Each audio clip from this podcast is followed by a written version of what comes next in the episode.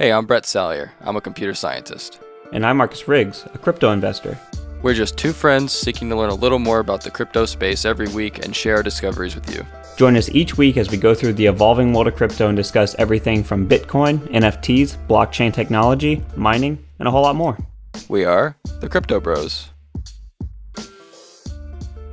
Usually, learning from other people's mistakes is the easiest way to make sure that you're not going to repeat the same failure that they did. And from what I've what I've observed, and I've not been a part of the same crypto projects, the failed crypto projects that a lot of people in our community have been a part of, but having the community like ours where we have all witnessed some of these failures. We all kind of know what to look out for. It sort of adds another layer of accountability to uh, the Xeta project in general because we've we're not I say we not me because obviously I wasn't a part of a lot of these other things but um, a lot of the other members in our community have and they kind of know what the red flags are and and things like that so it's just sort of a nice built-in uh, I don't know security feature if you want to call it that. Well, a- you're that's why it's a smart community because of that. Right. Well, you're battle hardened. You have some experience behind you. It's, uh, you know, some people they kept saying you're stupid to launch in a bear market. You're crazy. Why would you do such a thing? DeFi market's already over. And I'm thinking, sitting here thinking, well, I'm not trying to take advantage of a cycle, right? I mean, yeah, if you're trying to take advantage of a cycle, you're 100 percent right. You shouldn't launch in a bear market. Um, although I will say there's a lot of layer twos that have launched in bear markets. I think even AVAX was one of them, by the way. But Hmm. but aside from that, I'm like, you know, people have to do their research more in a bear market. I mean, because there's a there's a greater chance that you've lost money in some projects, you know, myself included in that. Um, you know, I, I always say that I have yet to find the uh, secret to full sanctification, and if I do, I'll let you know. Um, but, but, but you know, the thing is, is I think um, it's created a battle-hardened community that has to actually really know what they're putting their money in. It's different in a bull market where you could take money over here and you throw it in this thing called you know unicorn nodes or whatever whatever the word may be um, and you're just kind of hoping that it does a, a 5x and you kind of get out before it crashes it's it's you have to really know what does this project do what do they stand for how does it work what makes it different and all that and i actually think that was the benefit of launching in a bear market as opposed to a bull market where people are just throwing money all around Well, that's true. I mean, it only gets better, right? Well, I mean, not Yeah. necessarily for us because we're trading on you know the OTC and things like that. We're not like based on a token that necessarily is going to fluctuate up and down in its value. But I mean, there's just the the overall sentiment of you know trading in crypto in general that also plays a, a role into that. Yeah, you know, um, uh, I've mentioned the prisoner's dilemma several times, and uh, I, I'm sure I'm sure you guys know what this is, but you know, um, I don't know. Have we started? By the way, I don't know. We're just talking. Have we started? I recorded a bit I was- ago. Oh, I was, problem, I was no a, yeah. Then Shield XRP's grandpa name. If we mentioned that in there in the beginning. I didn't start recording Yeah, yeah. until after that, technically. Okay. no worries. Um, but uh, I forgot what I was even saying. What was I saying? Uh, the prisoner's President, dilemma. yep.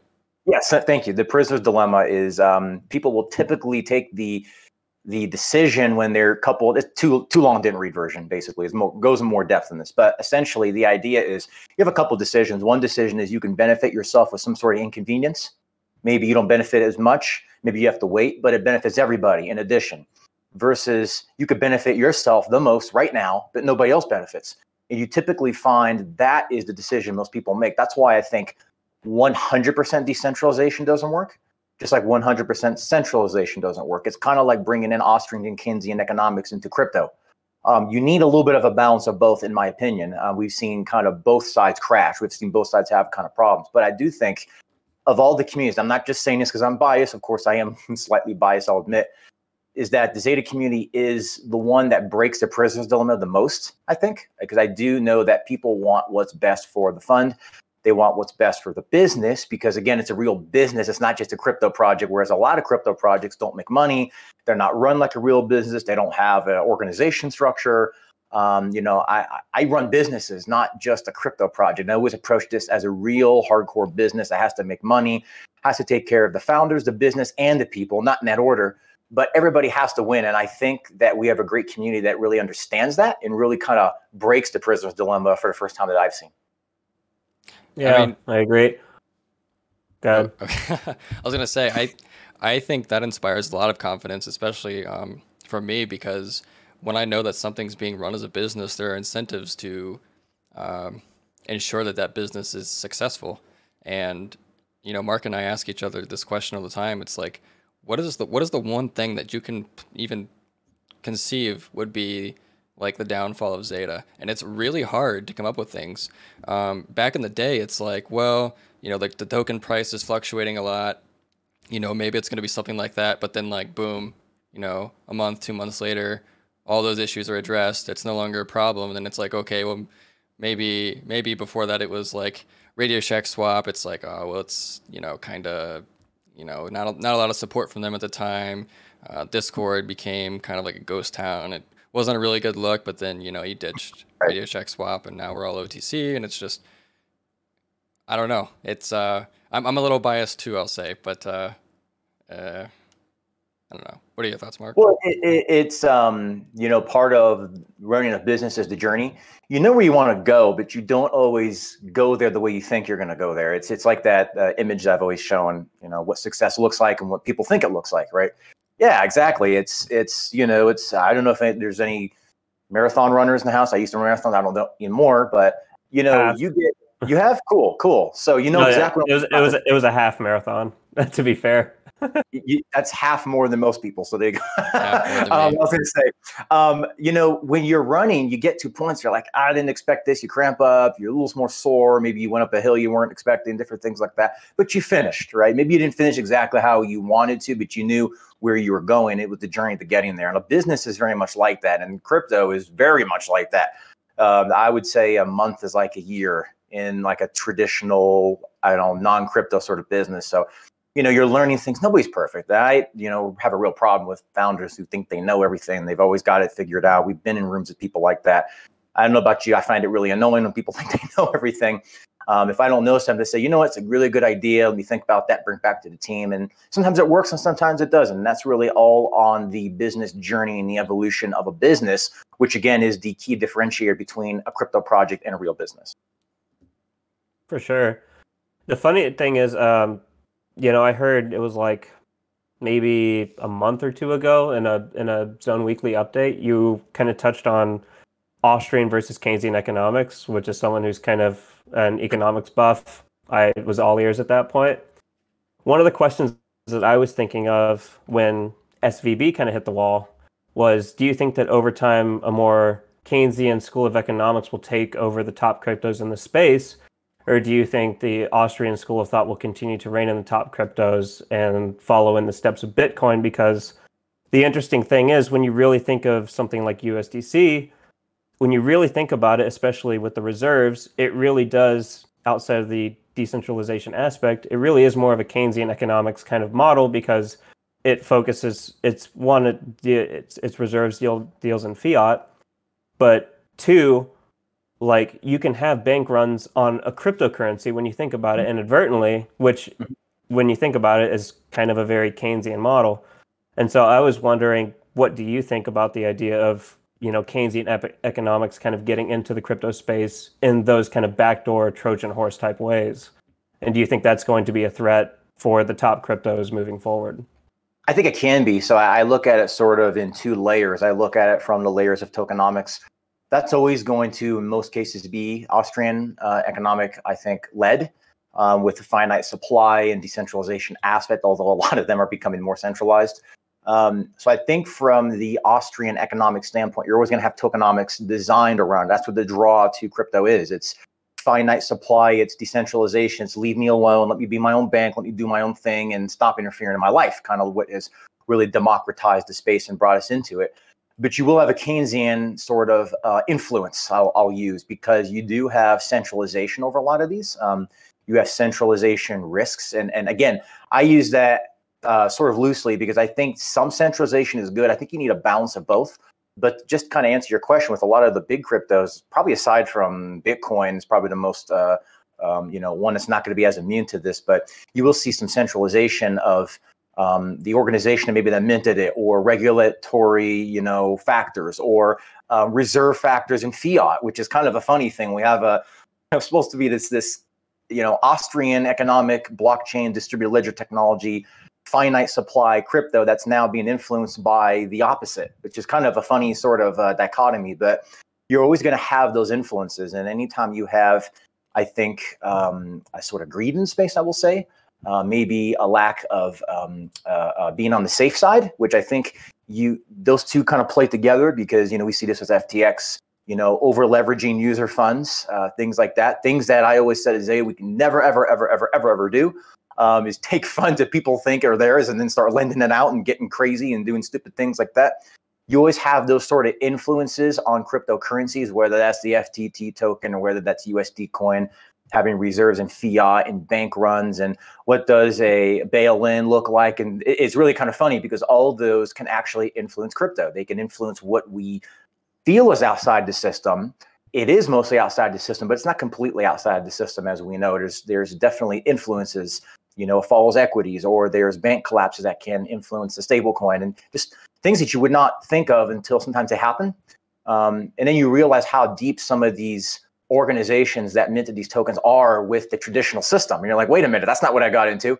So you, it's not as it kind of catches you by surprise, I'll say. So I think you're always going to have this um, dichotomy of both kind of fighting each other. You're going to have the tokenomic side and people who really believe in true decentralization and distributed ledger, blockchain technology um, being democratized among people versus this more centralized approach and they could be very extreme on both sides and then you're going to see this wrestling and then we're going to come to find out that some of these are more intertwined than we probably think right yeah i mean i kind of realized that for the first time when i started looking into usdt i was like why when i looked at their model yeah, with their yeah. reserves i was like it, and, and definitely usdc isn't like the best possible model you could ever have. But also, mm-hmm. if you look at the competitors, it's like, well, I guess I'll take USDC. yeah. Well, and, and, which one gets depegged first? USDC does. The one that has audits and, and backings of real documentation, but the one that doesn't, that's crypto for. Yeah, that's that's the funny thing is. Um, I think I lost him. Yeah, we got oh, you back. I think you're back. Yeah, yeah, there I am. Go ahead. We uh, we were talking uh, at XRP Grandpa's class the other day, and we were we were kind of like talking about the same thing. It's like, you know, I I really don't like USDT, but I mean, look what happened. it, it it's crazy how, you know, this one model that everyone was kind of skeptical of, raising eyebrows at, is the one that's still kind of holding strong, and then the one that we all kind of preferred is the one that uh, depegged uh, depegged first. Well, I shouldn't say depegged first. Um, I'm not sure which one actually depegged first. I mean, they've depegged by a couple of cents three cents, I think, in the past, but you know, it's whatever. Sure, and and it was actually, um, you know, the focus was on USDC, but there were others that also depegged. The Dai it depegged as well. Oh, I didn't um, there were that one. Ones. Yeah, so there it was. It was one of those, you know, it lasted for like what a day or two, I think. But still, it shook people because no, you know, people thought USDC was sort of invincible and it, it's just that's that's crypto. Crypto is um, unlike any other business. So there's a business side but then there's the user side. You would think that usdt would be the one to depeg and have all these problems. No it's actually the one that has more clarity and more transparency is the one that ends up having the problem. So it just crypto's weird man. It just tends to work that way sometimes. It keeps you on your heels for sure. I was impressed by how fast it actually bounced back, though. I mean, it wasn't depegged for very long. I mean, considering the amount of money that was involved, I mean, I was I was pretty impressed. You know, um, I think Circle learned some lessons from uh, UST because they didn't step in with their reserves to try to prop it back up. They kind of allowed it's by the way, it's very suspicious how it happened on a Friday and a late Friday, by the way, going right into a weekend where you know banks weren't open, equities weren't open. It was kind of a little interesting how that worked up. They kind of allowed it to play out a little bit and allowed it to just kind of calm down and relax instead of coming in just pouring cash on it to keep it up because you know, they could have ran out of their reserves very quickly. You know, they learned some lessons. So I think there was some smart moves after the fact, maybe not so much before though. Yeah, I didn't even think about that, but that's a good point. now I'm gonna be uh, uh, looking at conspiracy theories and stuff in, uh, in my spare time. Like, what was actually? I don't know on? how healthy that is. Look, it's it's sort of like when uh, we got a bull market. Was it nothing but good news, right? Bear market, nothing but bad news. I mean, it's a little too suspicious. I will say. I think there's definitely some people like to use the word rigged lightly. I think a better term is uh, manipulated. I think the markets are definitely manipulated by uh, by news outlets. They're very um, fickle. You know, when I talk to other funds that do trading, they don't trade crypto. Now, sometimes I ask, "How come?" Yeah, it's kind of curious. Why don't you trade Bitcoin? It's too manipulated. That's what they'll tell me. Too too controlled. Which is weird because these are people that will trade equities and all sorts of things. Uh, but sometimes they won't, and not everybody, but you know, some of the ones I talk to, this is what they'll tell me um, that they feel is too manipulated, too controlled. Kind of interesting because I thought, well, didn't we get into crypto because of that? So it's interesting how this creeps into other markets over time. Yeah, it probably Yeah. just comes with uh, more people trading it too. I mean, back in the day when Bitcoin wasn't very popular, you know, there's not going to be as much market manipulation going on. But you introduce enough people, people are going to figure out how to do it, and they're going to do it as much as they can as long as they're making money. Well, it's also like news outlets don't really want to talk about forex. They rather talk about how Bitcoin's a scam, or maybe the health of the dollar, which is kind of forex, but it's not really because everything's in pairs. But the the things, that, to my understanding, the things that these funds trade are securities like forex and like gold. They're you know, they're, like you said, they're they're not interested in trading you know Bitcoin or XRP or definitely not XRP at least at the moment or pretty Yeah, much yeah. anything else. That's that's the real front line of uh, crypto right now is Ripple's lawsuit. That is that is the front line of the battleground, and we'll see. It seems like it's coming to a close, but hard to tell with the SEC. Everybody, I, I've heard uh, about 900 dates up to this point. We'll see which one comes true. Only Well, I should say, really, I should say 589 dates, but that's another joke. Yeah. Oh man. So one of the one of the questions I wanted to get to, a lot of people, you know, with you especially, you know, they like to talk about Xeta, Xeta topics. But one of the things I was interested in is what was your first experience in the crypto space, and why were you initially drawn to it, and, and what timeline was that roughly? When was that? It's in 2020. So uh, I think a lot of people got into 2020, actually. It's a pandemic kind of opened people's eyes up to things that were going on. There you go. So um, I was and still am a big silver guy, physical silver guy, not the paper stuff, but um, big uh, um, holder of silver. And, you know, I knew cryptos, obviously in the IT industry, I knew blockchain and crypto, but, you know, wasn't really involved in it. Um, and and I got into crypto kind of funny uh, originally because I wanted to try try to trade it and use the profits to buy more silver. That was actually the idea. And started hearing about things like DigiByte and XRP and Litecoin. What is what, what makes a DigiByte a DigiByte and an XRP and XRP and all this kinds of stuff?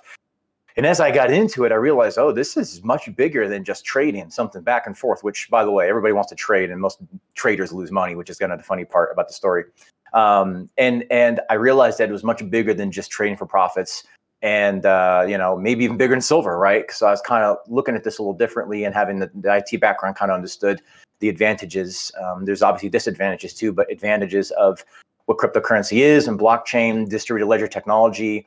Um, got into that more, and obviously XRP was kind of the original um, big holding of mine. Still is. Still haven't sold my XRP and um, you know started getting into more okay what does this look like from a perspective of being able to um, you know earn some sort of passive income or some sort of you know there's this big debate what even is passive income we can argue that of course so that's you know kind of like a, a loose term i understand and saw the defi market and then just you know got into it got some friends into it and uh, was just sharing my thoughts on it and people you know were interested in what I had to say. And I never came into the space. I'm going to have a YouTube channel and a Twitter. No, I just came in was following things and just uh, you know an average person like anybody else. You know, nothing special. And uh, people wanted to me to make a YouTube channel, so I did that. And one thing led to another. Uh, the fall of the DeFi space, the the uh,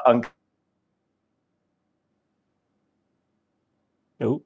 uncovering of you know lies by a lot of people running this the, the, um, as a matter of fact that you know a lot of these projects didn't actually make money were unable to make money had these grandiose ideas but couldn't execute on it. I said what would it look like if you had um, i know nobody's good but some good air quote good people in the space that um, uh, had the people's best interests at heart but actually made money could run it like a real business? What would that look like? And on top of that you gave people access to something that they don't typically or traditionally have access to. Um, so that's how xeta was born Wow. that's super interesting because, you know, I think most people have the same thought when when they first start looking into cryptocurrency or kind of just what they think when they hear it. It's it's not that it's like a whole bunch of different currencies that'll have their pros and cons. A lot of people just hear cryptocurrency and the first thing they think of is Bitcoin, and they think that it's you know worthless. There's no reason that it should be worth what it is today. And you know, while I may agree. Um, I, I kind of look at cryptocurrency as a whole as almost almost like a digital or like a, decentralized version of like the stock market because a lot of times you are not you're not just you're like you're not just using a currency to send or the crypt, a cryptocurrency to send funds from one person to another. Um, a lot of times it's just supporting a project that uses some token um, in some way or another to prop up this project. And in that sense, you're almost like investing in it as you would like a stock because you know you, you go and you look at like Xeta, like you're not going to go purchase the Xeta token so you can go send it to somebody else as like some store of value. You're going to use it because it's a valuable asset um, when you're building up uh, your your zones or your way to accessing these high frequency trading funds, and um, and even even Bitcoin at this point really doesn't do the whole like cryptocurrency as an exchange type of thing very well. But um, I don't know. It's just it still sort of has like the wrong um, context for a lot of people. Like they just don't like truly grasp what cryptocurrency as a whole is. Like XRP is going to be really good for you know sending, you know, just exchanging funds back and forth. That's kind of what it was made to do, just you know, sort of on an international level. But uh, I don't know. It's it's it's hard sometimes to like explain this to people so that they fully understand what or how cryptocurrency can be used in the future. Like it's not just like I said, sending funds from one person to another. It's what do what do these people, what did this group create that I can use to make things easier on myself? Maybe maybe it's like some NFT based game. Maybe it's like a, just a casual thing that's that's fun and that's like a fun thing to do in like uh like your evenings off or something like that. But um, I don't know. Well, I, you know, I had kind of the same uh, arguments before I got into crypto. So, you know, what's the point of it? It has no value. It's not worth anything. And you know, what's the value behind it? You know, I knew the value behind gold and silver. What's the value behind crypto? So I was mm-hmm. kind of one of those people too. As I got into it, I realized, okay, wait a minute. There's cryptos that do different things, and they do different things based on the blockchain and the technology in which they're used for. That was kind of my eye opener. It's like, oh, it's not just a token people send back and forth that has no value. I think that's how people see crypto. They see it yeah, you buy it for one dollar and you sell it for two, or you buy it for one dollar, you send it to somebody so you can exchange money and make it easier. They don't realize there's a whole la- there's literally layers to blockchain networks and layers to distributed ledger technologies. I got in, I realized, oh, there's this thing called VeChain, and it helps with logistics, and there's this thing called Quant, and it helps with um, you know Web three uh, um, APIs and software con- interconnectivity, and this thing called XRP, and it helps you know bridge uh, international settlements. It's like I, I didn't realize this is how it actually worked. And I think there's just, uh, you know, I think the statistic is, I might get this wrong, it's something like four or 5% of the population in the world actually owns crypto, something to, to that degree. Hmm. And I think about that and I think, okay, how many of those people who actually own it understand it? That's got to be another maybe 10% of those people, right? So we're talking a sliver of a sliver of a sliver of people who really get it. And then you get into Web3 and DeFi. That's a whole nother onion, layer to the onion, right? So um, it's it's an educational process that'll take time, but that's why I tell people you are so early you don't know it yet, but you will know it about 20, 30 years from now. You will realize you'll look back and see how early you actually were. Yeah, and it's like that's the whole reason Mark and I decided to create this podcast, not because we actually thought we had anything of value to give people. It was mostly just a way to keep ourselves accountable and learn the things that we didn't understand because there's a difference between. Thinking you understand something and then taking that thing that you think you understand and turning around and trying to explain it to somebody else. As soon as you try to explain it, it becomes much more difficult. And then you think think to yourself, "Wow, okay, I actually need to sit down and try to understand this a little bit better." So, I can almost guarantee if you were to go back and maybe you have listened to uh, the first couple three episodes of our of our podcast, it probably sounds like we have no idea what we're talking about. I mean, I still probably don't have any idea what I'm talking about, at least compared to a lot of people. But well, um, you know, it's interesting because you know, having started a YouTube channel and all this kind of stuff, it just shares the way I look at things. This is how I see things. These are things that I'm, you know, personally interested in it, it does actually require you to really understand what you're talking about. Obviously, if you're going to teach something, I always say if you want to really understand something, teach it. Mm-hmm. Because if you could teach it, you know it, right? Um, so, so you know, going from the perspective you guys are taking is, hey, you started this podcast. That means you really got to know what you're talking about. Now, there's a lot of people that don't know what they're talking about, as you well know. But uh, if you really want to have effective content, you really want to help people, which I think is your guys' goal. Obviously, you're helping a lot of people now. Um, you have to know what you're talking about, and you have to actually be able to give them those aha moments. Oh, now I get it. You explained it in a way that made sense to them. And you did that because you understand it. And if you didn't understand it, you couldn't help them understand it in a way that speaks to them. And I think that's what you guys are doing. And that really means you got to know what you're talking about. You got to be studied. You have to understand the ins and outs. You don't have to know everything, but you got to know those, you know, 80 20 things that make sense.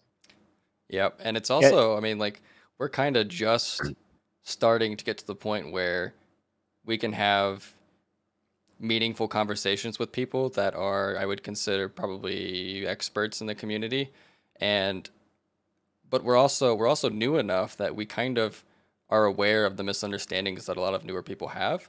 And we can remember not knowing these things and kind of the questions mm. that we had. And then we can hopefully try to help people out uh, bridging that gap of understanding.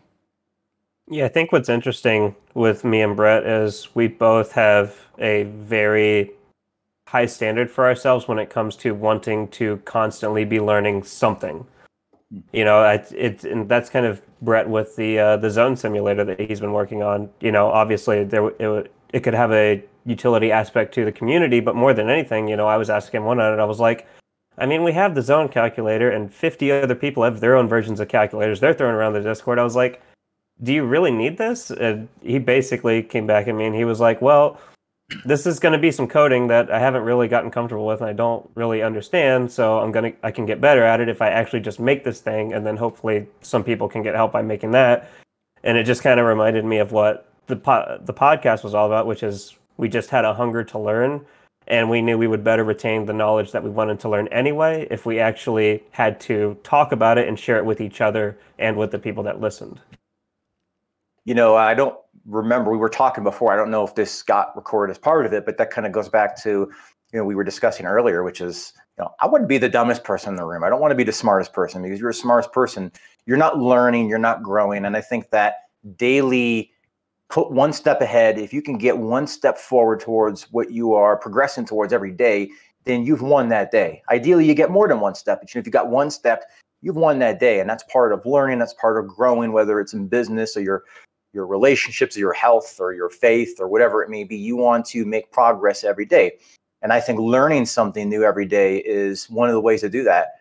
And uh, you know you guys are doing a great job and uh, i'm really looking forward to what it is that you are building. I've seen some of it with uh, xeta and that, that that's going to bring more of a um, color i think to people's planning. You know what does it look like not from just a zone perspective, but what does it look like if you get into pools along the way or lakes along the way or different things like that? That's really going to bring a lot of color and I think it's going to help people kind of see the full picture, you know, maybe even better than I can show people.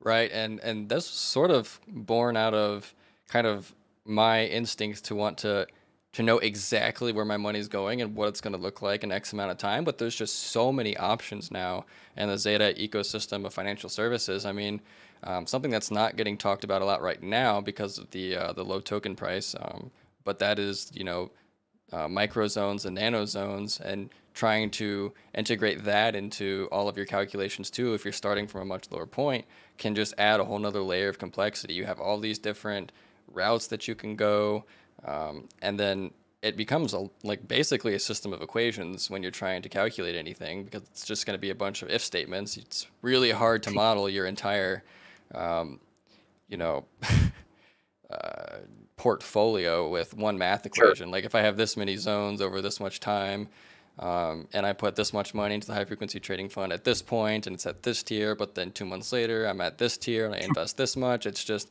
it becomes way too much for a spreadsheet. You, you know, maybe not. I'm sure someone could write a, a really nice spreadsheet. Lot, Multiple right? spreadsheets, many spreadsheets.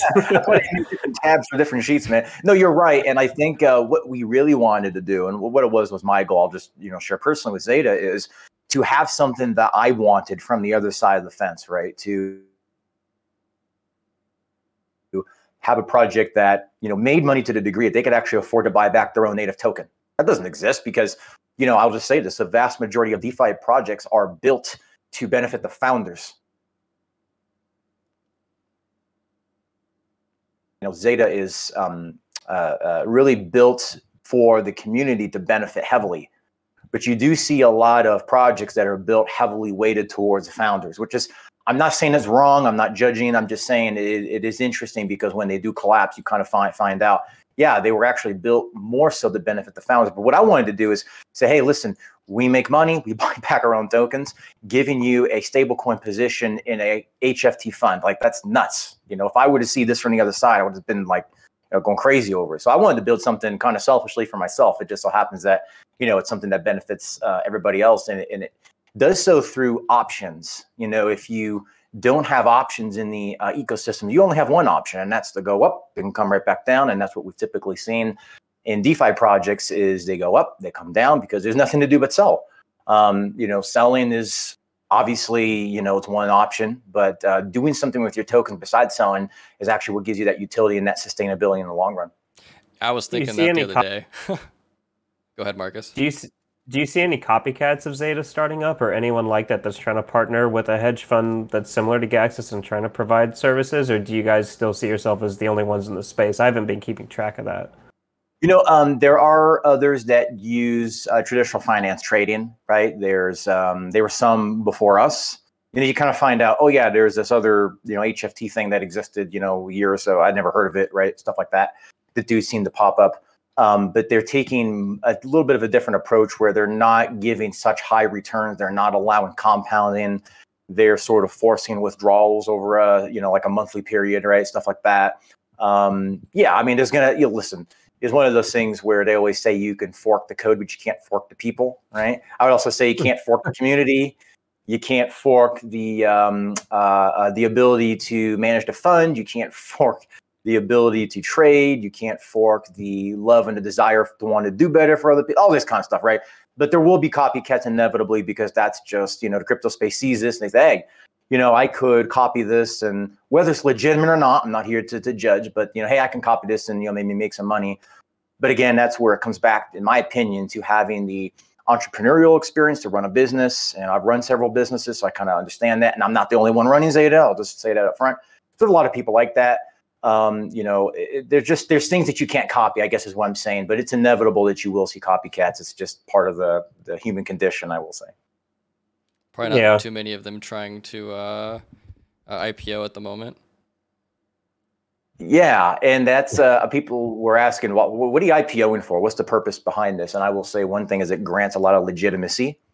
You know, to go through the Security and Exchange Commission to IPO with an equity um, your books have to be in order. Your money has to be in order. Your trading has to be in order. Your business has to be in order. Your business has to be structured properly. All, all, there's a litany of things that's way outside of my um, scope. I will just say to to even answer it fully, but just to say that there's a reason you don't see them IPO. And A, they don't know how to, but B, if they were to IPO, they probably wouldn't pass, you know, some of the rudimentary, um, you know, requirements to do so. So it really says, hey, we're here, we're real, and we're taking this thing like a real business.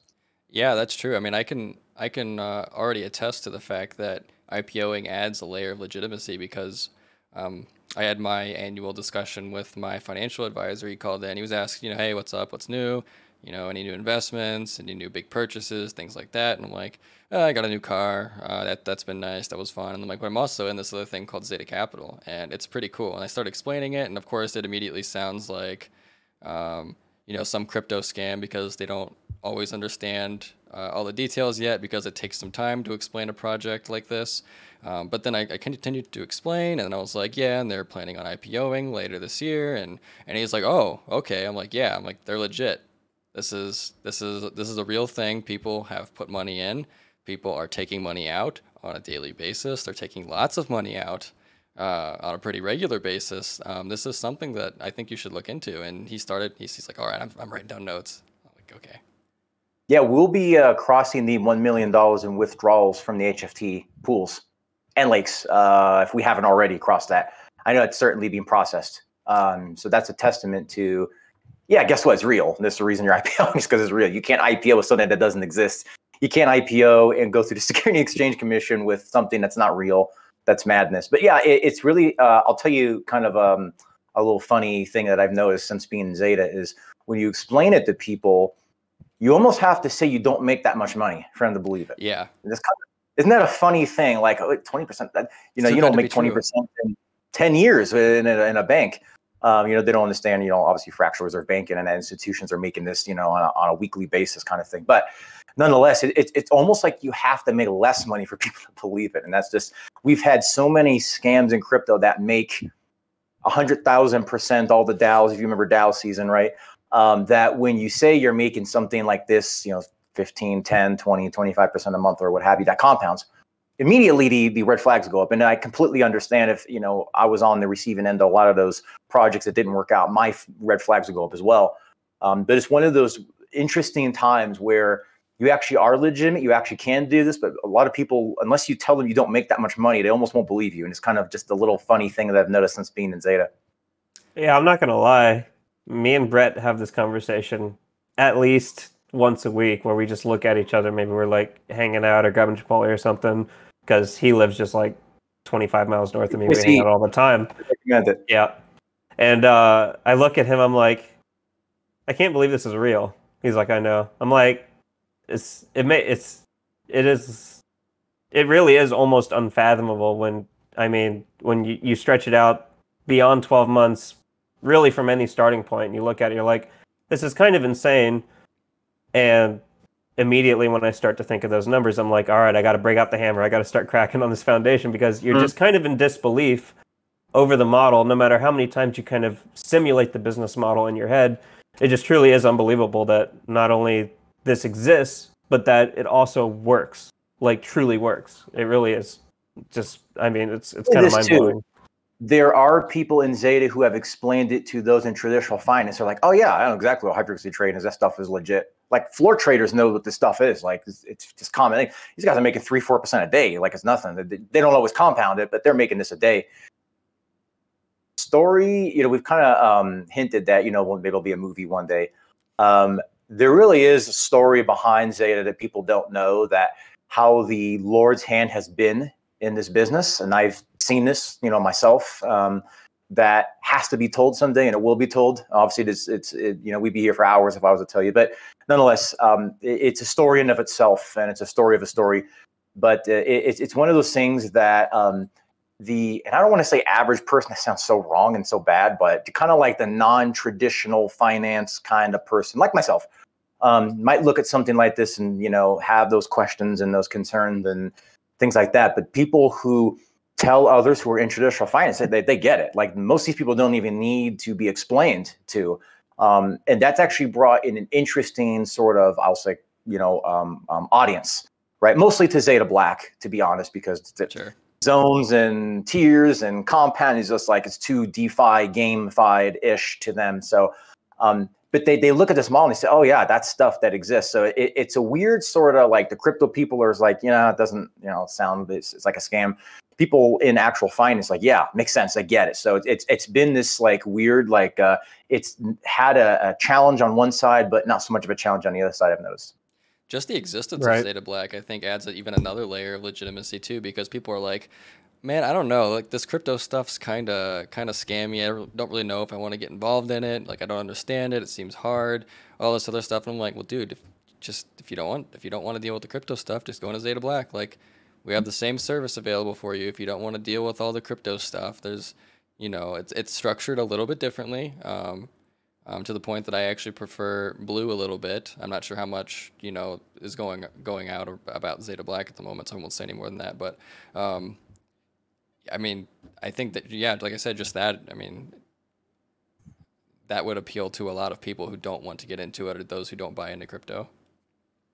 Yeah, it's interesting because um, uh, there is a group of people who are testing black, and they're aware of it, and they're you know um, sharing it with people they know who are more in traditional markets, and it has that appeal, which was the intended purpose, was to have that appeal. Uh, even in, you know, I know XRP Grandpa in his classes has had a challenge probably explaining Xeta Blue, the token model, um,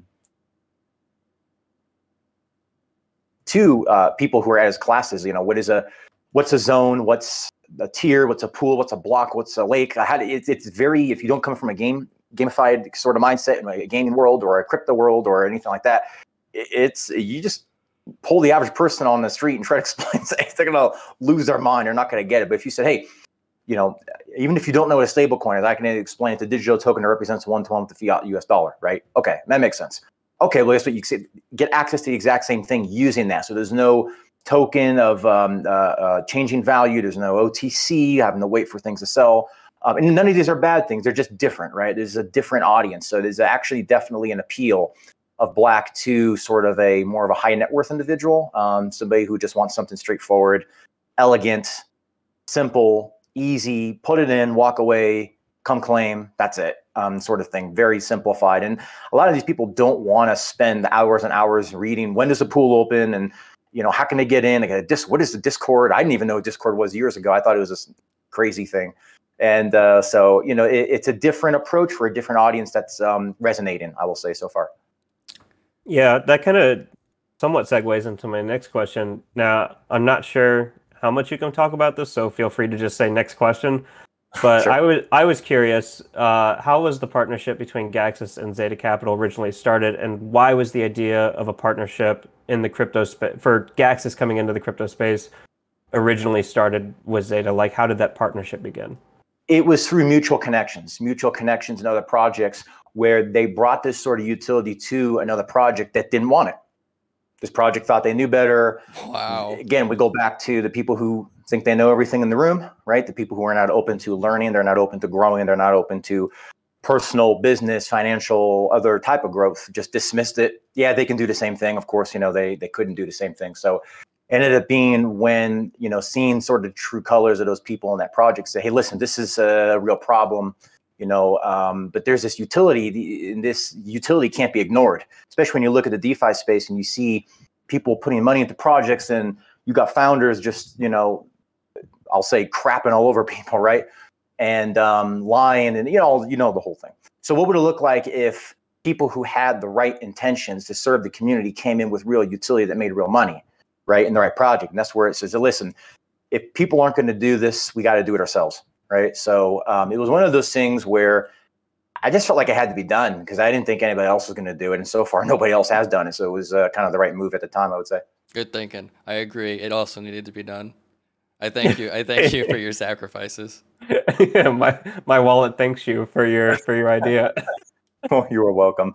Uh, love having you guys as part of the community. By the way, I uh, if I didn't say this publicly, I'll say it. I was listening to the um, interview you did with XRP Grandpa the morning um, my son was born i was you know in the hospital wife was in labor i was listening to oh, this is interesting this guy knows a lot of stuff about this project and uh, I come to find out later he was part of our community obviously and uh, it was a you know I, I, really am humbled by the knowledge and the um, uh, enthusiasm and excitement of the people in our community and i learned from you guys you know I, I always say that I couldn't do what I do without the mods and uh, you know JT who does a great job, but the community as well. I I'm learning from you guys too, and you guys say things like, oh, "That's interesting." I've thought about that. So um, you know, we re- I really want to be open to what the community is saying, right? Obviously, it has to be run like a business, as you're well aware, but the community does have things that you got to be.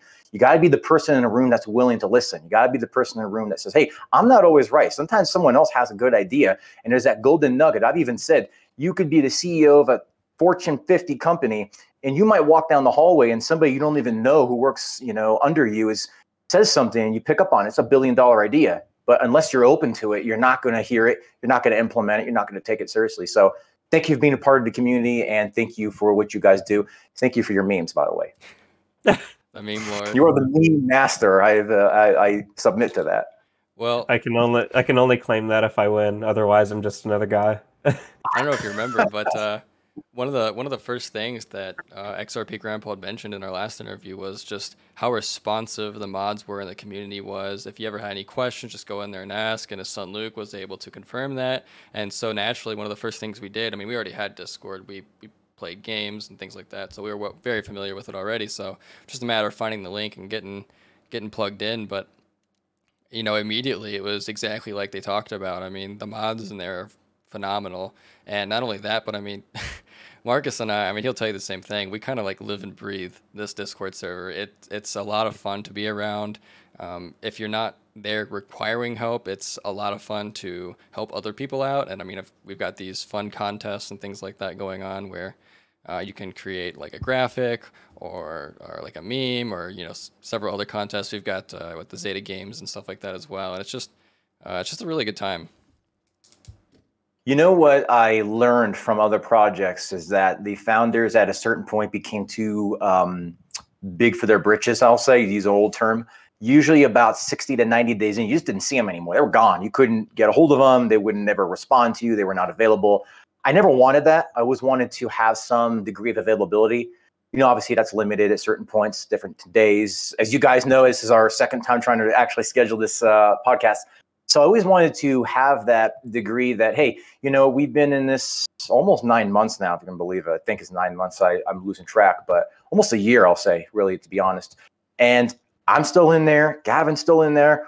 Our mods are still in there, even though we have some new ones. I never wanted to be like, yeah, I'm too important, too big to come in there and um, engage with the community and talk and answer questions and help. And sometimes that's publicly, sometimes that's privately. I just think it's really important as a founder to have your hands on the wheel and to really be available, right, to a degree. Um, the business can take you away, but that doesn't mean that you step away from the community and you're done just because you got to a certain level or the business got to a certain level. I'd say it's even more important at that point to be available and to not let people think that you've just walked away and ignored them. It's it's you know whether you were the face or whether you were the CEO or whether you were handling the funds, whatever it may be, you need to be available and you need to um, you know take the community seriously and be open to what they're saying. And I think we've really tried to learn from the past mistakes of other projects to make sure we're as available as possible. Yeah, and obvi- obviously Xeta Capital gives some of its proceeds to the James Project, which you've shouted out multiple times. Um, are there other charitable projects? Can you hear me? I don't know if you can hear Yeah, me. yeah we, sometimes we break up every so often, I but know. yeah, yeah. Yeah, so Xeta Capital gives some of its proceeds to the James Project, and there's been that partnership for months now. I was wondering if there were other projects that you had any interest in partnering with, or just generally speaking, any other projects similar to the James Project that you'd like to shout out. You know, at the moment, um, a lot of it is conversations that are um, still conversations. So I would want to be respectful to when it's actually official. But I definitely look into who we're currently partnered with. Definitely look into James Project. They do wonderful work. We're about to make another donation actually uh, to them. Again, it should be another five digit donation. And um, they do wonderful work uh, in South America for uh, abused women and children. They help uh, bring them up in their faith and they help clothe them and educate them and um, um, give them a place to live. And they're really looking to always improve. They have like solar projects and projects with um, vans for court appearances and just all things that you could help with. So if you're really interested in that, look up James Project. I think it's jamesproject.org. And uh, Tiffany Applegate runs that. She's wonderful, has a uh, really big heart. So a great Christian organization. But even if you're not a Christian, it's still uh, doing wonderful work for people. And they are just very selfless. So I always want to try and give to people who are selfless as much as possible. And if you go to that website, can you directly give there, or is there any way outside of Xeta Capital to give to that project? Yeah, jamesproject.org. And there's uh, different projects you can actually donate to if you want, or just give an overall donation and they will, um, you know, apply that as needed and as necessary at the time. Okay. Got Uh, any questions, Brett? Um, I we something that we had talked about, or something that you had briefly mentioned in the past was, uh, and this isn't pressure to make a video. I, I'm not saying that, but uh, you had mentioned in the past that you were going to um, look at making a video at uh, sort of like different strategies at covering your fees and things like that. Do you have um, uh, obviously not financial advice or anything like that? Let's just you know get that out of the way. Um, is there like any creative ways that you can use the existing set of financial services that maybe people wouldn't have thought to use in a way to pay for their fees? Um, I know a lot of people are using lakes and things like that, but uh, um, is it uh, any, any maybe anything else uh, that you had in mind that could be used for making uh, fees a little bit easier? You know, I would have to answer that by um, keeping it inside the ecosystem, right? Um, and and that would be again. So I think the math that I ran, and you know, at the uh, on the spot, I might get this wrong, but I'm pretty sure I'm accurate on this. Is that if you go into the lake for a full 30 days, based on the tier you're in, you will actually cover your fees moving forward for whatever zone count you have, roughly. If it's not a full coverage, it's like a 95% coverage is the math that I ran. So there's a couple people in our Discord who have said that um, based on the Uncharted NFTs they hold, based on the lakes uh, and the pools even, but they're not. A lot of them aren't touching the pools. That they're paying for their fees. They don't even have to sell a token if they don't want. They can take it and compound if they want. They can take it and just wait for pools, or they could do other things with it. You know, the things hopefully we have uh, coming. You know, in in the coming weeks and months, of course.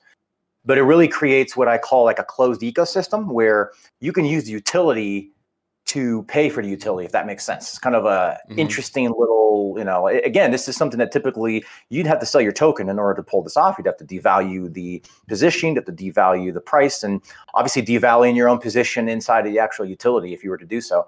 Um, so again, that's and not even to bring up the fact that I didn't even bring this up yet, which is that that liquidity is still growing for potential buybacks down the road, and that's outpacing zone growth. That's another important point. People say, "Oh, there's not enough volume in OTC." I'd actually say there is actually pretty significant volume. And as a matter of fact, there's only enough for people to buy a couple hundred zones. So we list as part of helping that process, but we also do regular buybacks, and that liquidity is still growing in the HFT fund. Uh, we actually pulled it at just the right time because gold went on this little bull run, little mini bull run that allowed us to take advantage of it. But I would say just kind of keep it inside the ecosystem. I think personally, this is this is what I do. I'm just saying as an end user, I'm also an end user, you know, uh, as you know, our CEO, like Gavin likes to, to kind of jokingly say, you know, I eat my own restaurants, I use my own products, I use all that stuff because I believe in it, right? I don't uh, say, yeah, yeah, here's something, but you know, I'm not in it, right? I'm not like Congress that creates laws that don't apply to me. Uh, As an exactly. aside, yeah. Burn. It's like this fun- funny story. Funny story. Here's a funny story. This will be in the movie. When we introduced, I don't know if you guys were in a project time when we introduced the um, the claim limit, how much you can claim. I forgot the claim before we implemented the claim limit. So I had to oh, now I got to pay and claim for like five days. So you know, again, it's one of those things. It's really fun. This is all provable on the blockchain. Anybody that wants to question it, but just going back to it, it's um, it's it's. I would say the utility is the big driving force. That it creates an internal ecosystem. You could pay for your own fees, allow you to compound. And if you want to sell an OTC, you have that option. You might have to wait several days for it to sell. Right, a different sort of system where we match buyers and sellers together. Um, so that's actually an efficient queue. It's kind of like when I call. If I don't get upset if I'm put on hold, you know, I'm on your number three or four, and then they'll answer. I, I just understand there's fewer agents, and I have to wait. I don't get upset about it kind of a different thing in crypto, but it's a unique thing. So I would just say using the utility really gives you the ability to create, again, for the third time, a closed ecosystem that allows you to cover your fees, whether you want to sell a token or not. I mean, that's pretty much the same math that I ran. I mean, uh, I was looking at pretty much doing the same thing. Mark and I, for the, for the time being, have the same strategies in mind. Um, basically, we're just, I mean, we're not, uh, we're not at 75 yet, and for the most part, we're not even in the high frequency trading pool yet. I could be at the 10% right now, but uh, my my current goal is just to grind straight to 75, and that's his as well. So a lot of it right now um, is, I mean, you know, I could I could sell the, the tokens over the counter to pay for fees. I could put it into the lake right now at uh, what ten percent and pay for fees. Um, currently, I'm just eating it and grinding away at zone building. But as soon as I get to 75, I think I'm going to put a huge chunk uh, of my monthly rewards straight into the lake and then try to pay for fees moving forward that way. Uh, and then you know renew your zones because you know this this will help you with your zone renewal as well because you know if you don't have any zones and there's no fees to pay for and you can use the the lake airdrops to, to pay for the renewal of zones so um, it helps sort of in two ways which I think is really great I cannot tell you the amount of arguments we've had on utility strategy in the past five months, and we can get passionate about it too. Sometimes we'll start raising voices like, "No, that's not the fastest way." It's, it's kind of funny. this is why we need the simulator the simulator will tell me everything you It'll tell uh, you you're wrong. I'll go. well, you know what? Um, I think that simulator is a great idea, by the way, and it's it's funny because I um, I, I had a, a slight interest back many years ago before crypto in options. You know, puts and covered calls and naked puts and all this kind of stuff. So I used to do paper trading on. I think it was at the time TD Ameritrade. Remember correctly? I used to do paper trading. And so when we got into Xeta, I said to Gavin one day, a long time ago, I said, it'd be interesting if we had like a paper trading sort of thing in this. That what would that look like? yeah where you can actually fast forward time and rewind time and kind of change things, right? Like, okay, what does this look like 90 days from now? So I actually think that the fact that you're building that's genius. It's going to help a lot of people. Um, I, I do want to comment and say something that might be a little out of the ordinary for a founder of a project, which is, you know, don't be afraid to make it real along the way. It's okay. Like, it, it- you know, it, if you want to compound, that's great, right? I can't tell people what to do, as you know sure but if people want to get into a pool or a lake along the way, or they want to list them on OTC along the way, consider making it real.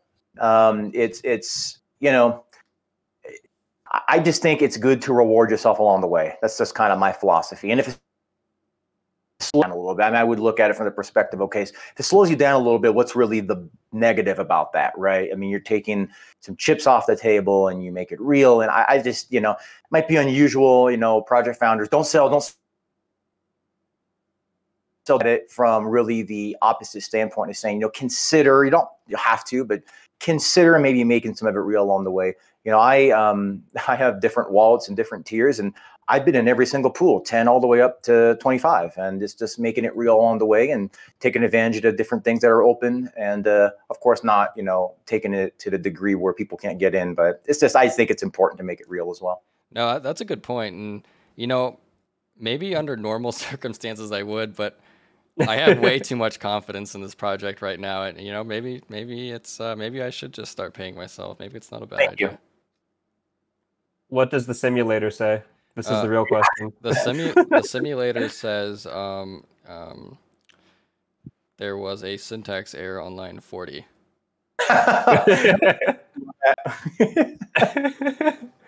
No, actually, the, the hardest the, the actual hardest problem of this for me is uh, the CSS because I'm not a web developer. I am um, I am professionally a C developer. I uh, Hmm.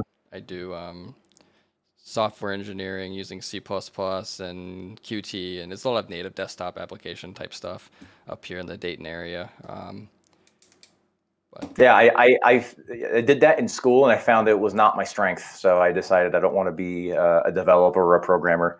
I'll, I'll let somebody who's more talented do that. listen, I, I I'm not saying I enjoy it, but it pays all right. it's uh, uh it, it's kind of what I used to tell, tell people in school. I got good grades in math doesn't mean I liked it. It just means that got good grades in it. Doesn't mean I enjoyed it all. I actually hated it. Yeah, I didn't get good grades in it either. It actually wasn't bad. I got like B's, I think, but That's not bad. Hey, you know, some people are getting only Fs. B is bad, right? Oh, B for bad. Yeah. A That's for what mom something. told me. A is for astounding. That's what that. Astounding. It just it Love goes from it. bad to astounding. There's no there's no in between. Well, there's. I don't know if this question has been answered yet. Maybe I somehow missed it, passed it up on the Discord, or because I've listened to like every AMA in existence and I haven't heard this addressed. Um, one of the questions I had was outside of USDT and outside of USDC, say uh, in the in a crazy instance, both of them depegged. Have you guys picked out? You don't even have to say it, but have you guys picked out a third option that you could see as a worthy prospect that you would migrate to instead of those two? Yeah, potentially. I mean, it kind of depends on what the environment is at that point. Um, you might have every single stablecoin depegging all at once. I mean, unlikely, right? Obviously, but in that weird. What's that? I'm sorry. Well, if the dollar crashes, uh, we got bigger problems. Yeah, exactly. And and that question, that very question, um, I've been asked a few times. I didn't answer it publicly as night, but you know, essentially, um, if you have the U.S. dollar depegging, I mean, or falling, excuse me, and there's like a run on stable coins, um, it will kind of depend on which one becomes the winner. Um, you know, you've actually seen uh, Binance, I think, has kind of taken a step away from BUSD, and they're going towards, uh, I think it's True USD, if I'm not mistaken.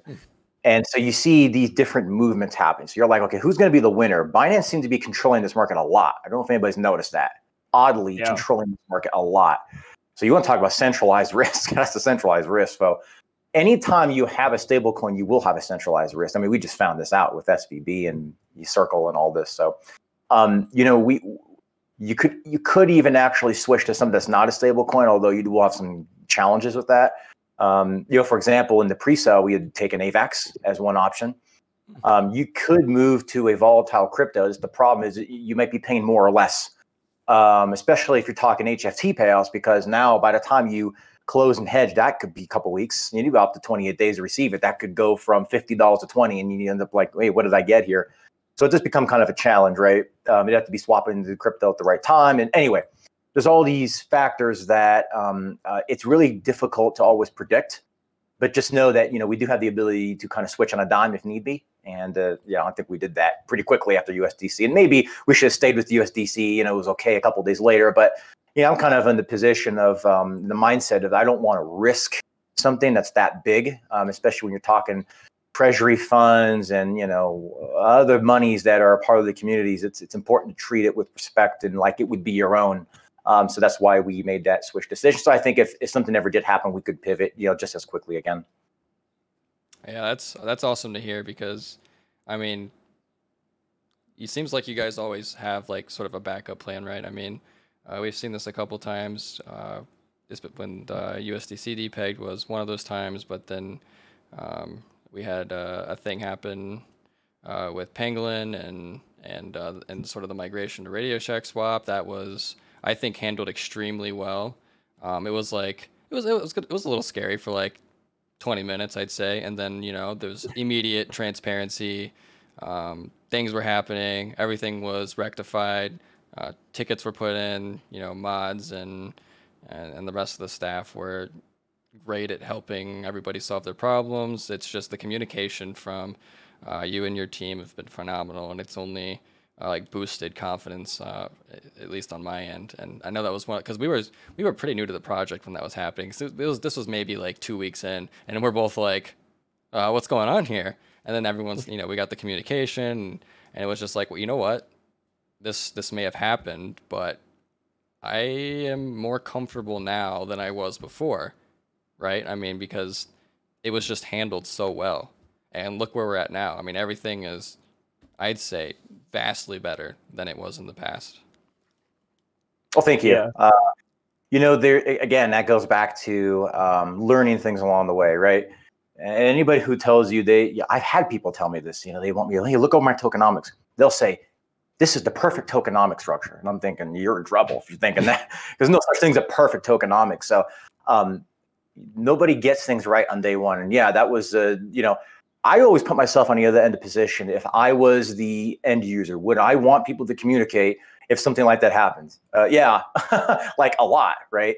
Mm-hmm. So, um, you know, sort of like I'll, I'll tend to it or or compare it to sort of like when um, uh, David from the Bible's uh, child died. What did he do? He stopped mourning. He cleaned himself up, ate, got some sleep, went back to work right? So he moved on. He, okay, this is the problem. Now you got to go attack it. It's kind of how I look at it. So that's exactly what it did. And um, it's ongoing communication. I think that's important. We see a lot of projects have a problem. They're just, where, where's the founders? They're gone.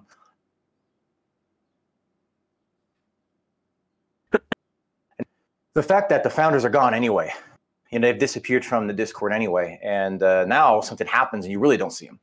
So I just think it's important, whether it's your wins, your losses, and it's never a loss, it's always a learning experience, right? As I say, or everything in between. It's just important to be available, to be there for your community, and to stay in touch. And um, you know, I, I, think we've done that to the best of uh, our ability. And uh, you know, we're we're never perfect, but uh, we're always looking to improve. Well, I was in a very interesting position. I think Brett already had either one or two zones when the uh, the switch to Pangolin to Radio Shack happened. I actually had that like I would say like an hour leading up to the incident, I actually had the money transferred to my wallet, and I was literally like, uh, pretty much just like I just need to sit down and do this by my first two zones. That's that's what I was going to start out with, and basically when I went to go open my laptop to actually buy the zones, all of a sudden I see the chatter on the Discord, mm. and at and at that point, I was obviously uh, kind of scared, but I was also somewhat relieved because I realized in that moment I was either going to be able, at least in my mind, I was like, okay, now I get to see what happens, and I either keep my money from a catastrophe or they handle this in a way. Honestly, I wasn't expecting you to handle it. and at that point, I was like, oh, my confidence just two or three X because it was at that point when that was going down, I, thought back to what XRP Grandpa was talking about on the podcast, where he said, you know, the transparency and the communication was so well. I thought in that moment, well, we're going to see, aren't we? and as everything started to divulge, and you know, uh, at least from where we were at, the evening turned into the night, and I was keeping up with it on the Discord. I was like, this is honestly pretty impressive watching how everyone was hands on in the Discord, talking to people, communicating. And it was literally the next day I went and decided, I was like, you know what? That is, and I was literally texting Brett at that time. as everything in the Discord was happening, I texted him. I was like, "Well, we're about to find out." and he, and uh, the next day, I was my confidence was high enough to where I went ahead and bought my two zones. So it it, it really was it really was just what the doctor ordered. I, obviously, you wouldn't want it to happen, all things being equal. But for me and my confidence in the project, it was kind of just what the doctor ordered, where the project was put in a position where it had to be transparent, even more transparent than you know it was in any given moment leading up to it. And the fact that I saw that from the mods, from you, from everyone else, being hands on with everyone wondering what was happening, that instilled so much more confidence. I would say the only thing that was even close to that level of confidence boost was when you went full OTC, which is kind of a different level of confidence. It's more tokenomics level of confidence instead of like project integrity. Sure. But but uh, you know, it's it was at that point I realized I was dealing, you know, you and the mods and other people included, I was dealing with people of integrity. And that meant like everything to me you know, especially being the DeFi space, like that means so, I know that meant so much to so many of the people in the Discord as well. Well, thank you. Uh, that's part of what the story has to be that's told because there's things that have happened that look like a negative, and in many aspects they are, that lead to a lot of positives on the other side. And uh, there's you know things even behind the scenes that people don't know about that fall into some categories that have to be told. But you know, I always tell people, I say, if we wanted a reason to walk away from Xeta, to just take your pick, right? Um, uh, you know that would have been a big reason to just yeah not interested anymore by you know done. A lot of project founders would have done that. They've lost you know money and liquidity you know arbitrage trying to sell token try to thing to look to drain liquidity ends up being arbitrage all this kind of stuff. I mean project founders have been like you know can't handle that kind of loss. They're just done you know? It's um it, it's about being humble and coming out and saying yeah you know look we're not perfect. Here's what happened. Here's how it happened. And we're on it. We're fixing it um, you know, things like, for example, um, uh, I think most projects would have probably just paused the emissions, the rewards that were going on with the zones ongoing. We allowed them to just keep going. Crazy, right? I got, why, why would we do that? Um, wasn't your guys' fault. it wasn't the community's fault that held zones that, uh, you know, I guess we could have extended their time, but, you know, they still have a year on their zones. So why should they be punished? They be punished for uh, something that wasn't really their fault.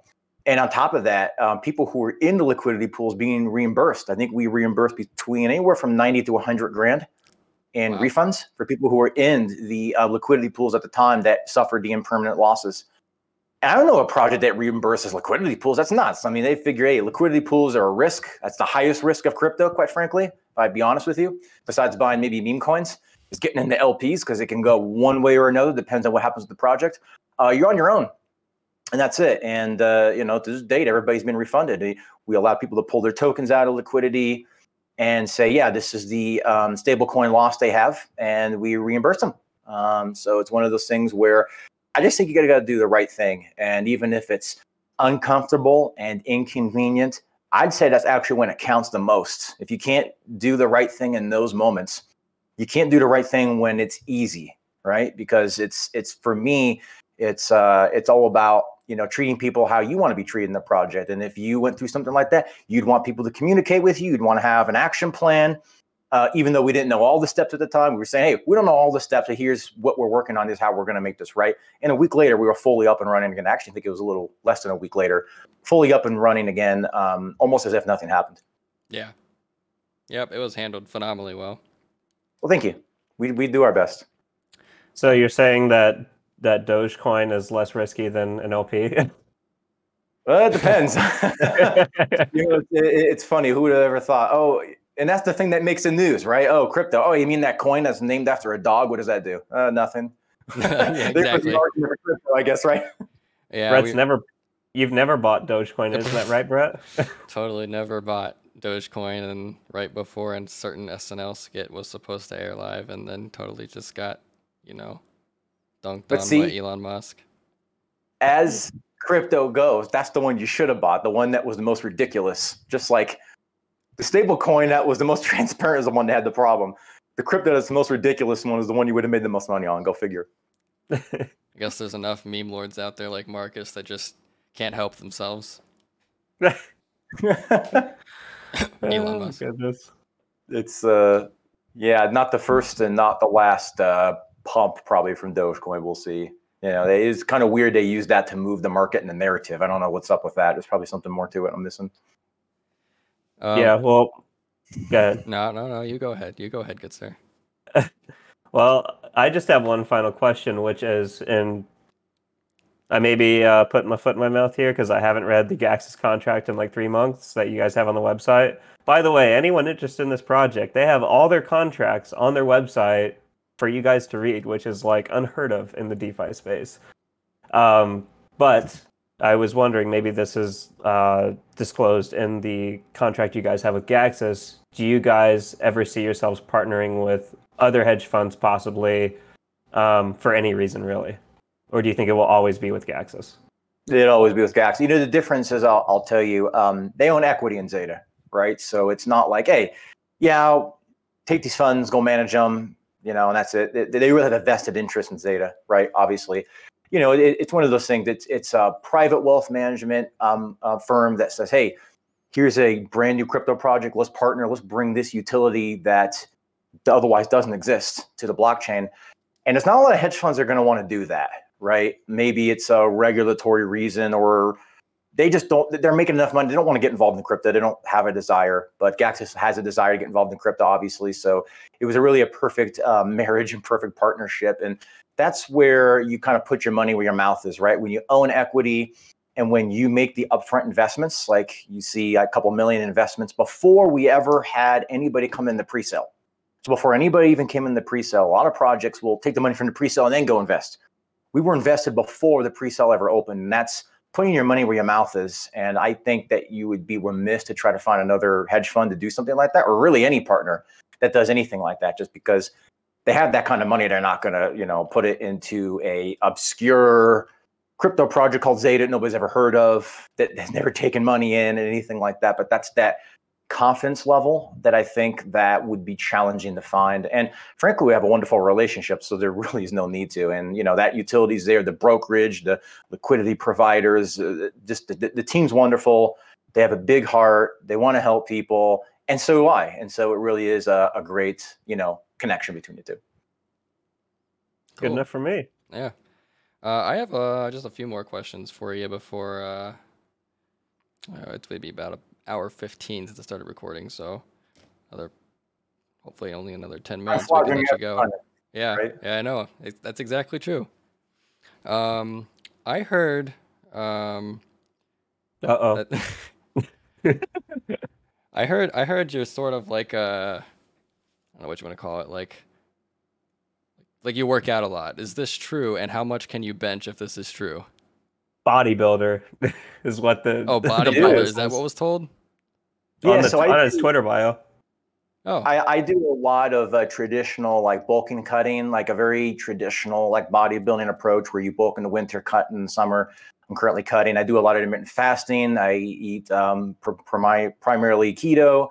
Um, when I'm bulking, I could bench 320, 325 ish, give or take, something like that. So it's okay. You know, I was never a big bench presser. It was never like my thing, right? Deadlifting was more my thing. I deadlift like, you know, five, 600 pounds, that kind of thing. But, uh, I, you know, I- it's really funny because I say as I'm getting older, I'm really just in my 30s, but I notice things like I notice, oh, that's not healing quite as fast as it used to, right? So I um, I really try to accomplish my goals and uh, try to stay safe in the meantime, and really take that. You know, we were talking earlier that next, put one foot instead of, in front of the other, and progress towards your journey every day, even if it doesn't always look like progress. One step a day doesn't look like progress until you look at a month and you took 30 steps and you look at the end of the year, you took over 365 steps, right? So it's that progression every single day that I try to bring to whether it's health or faith or business or finances or family or really just kind of anything. But uh, to answer your question, that's uh, what I do personally. impressive. Thank you. Uh, There's people that could do way more than me, by the way. It's not, I mean, you know, for my age, it's people doing five times more. It is what it is. well, certainly not me. And I'm not Not me. 30s yet. We all run our different races, don't we? You're Sure far ahead of yours. Uh, so we, you mentioned uh, the sort of the, the Xeta movie that is being talked about. Do you have a particular actor in mind that would play your role or somebody else's on the team's role perfectly? You know, when I was younger, I used to get compared, and this is a weird one, to the Verizon guy. Remember the Verizon guy? on I the do. commercials? Yeah. Yeah, I- I guess when I was younger, I used to look like him. Uh, when I was uh, working at my uh, IT job as a systems analyst, people used to say, "Yeah, you look like this this actor." I, I didn't know who they were talking about from uh, this show called Daredevil. Didn't know Oh. what they were talking about. And I'd go into just like random stores and say, "Yeah, you know, you look like this guy." I'm like, "Who the heck is this guy?" So I had to go look him up. And now I get that here. So I guess if I was to pick anybody, it'd be um, the guy that plays uh, Daredevil from the show. Yeah, I think Marcus made a couple memes that was uh, targeting that similarity. I don't yeah, think I, I don't think I've helped. But believe me, if there's a position, Mark's got a meme for it. Yeah. Guarantee. If he doesn't have it now, he will. Well, it's probably already in his backlog. I no, I, I already posted it. I said he, I said handsome Sh- Squidward, which should be cast as Showtime. Well, You, you had one specifically about the uh, the actor who plays Daredevil. I can't remember his name. Uh, Matt Murdock. As Yeah. I don't know the actual guy's name, but Matt Murdock is like the character name Oh. for Daredevil. Sure. Yeah, your uh, your memes are very entertaining. The team enjoys them a lot too. By the way, I'll say internally we enjoy them. Consider it my tiny contribution to all that you do for me. Well, laughter is the best medicine, as they say. So I think it's uh, especially in these days, it's great to laugh if you can. I agree. Uh, I don't have anything else unless you do, Mark. Uh, it's been a great talk with you, Showtime. Thank you. Really appreciate you coming on. Truly. We'll have to do this again. Uh, you you know, there's nothing better than supporting the uh, people from your own community, especially when they already have a platform and they're already you know two smart guys like you are, and uh, been doing this for a while now, and are looking to progress, you know, both personally and professionally. Um, no two better people to support. So if you ever want to have me on again, I'm more than welcome to. That sounds Appreciate like it. a really good idea. I'd, I'd love to do that, especially with how much the project changes. So there's not going to be any shortage of questions or topics to discuss. So uh, I'm sure we'll take you up on that offer at some point in the future. But uh, I think I think we'll give you a break for for the time being. I, I'm sure by the time we talk again, we'll be able to have another hour long content on things that have uh, changed since the last time.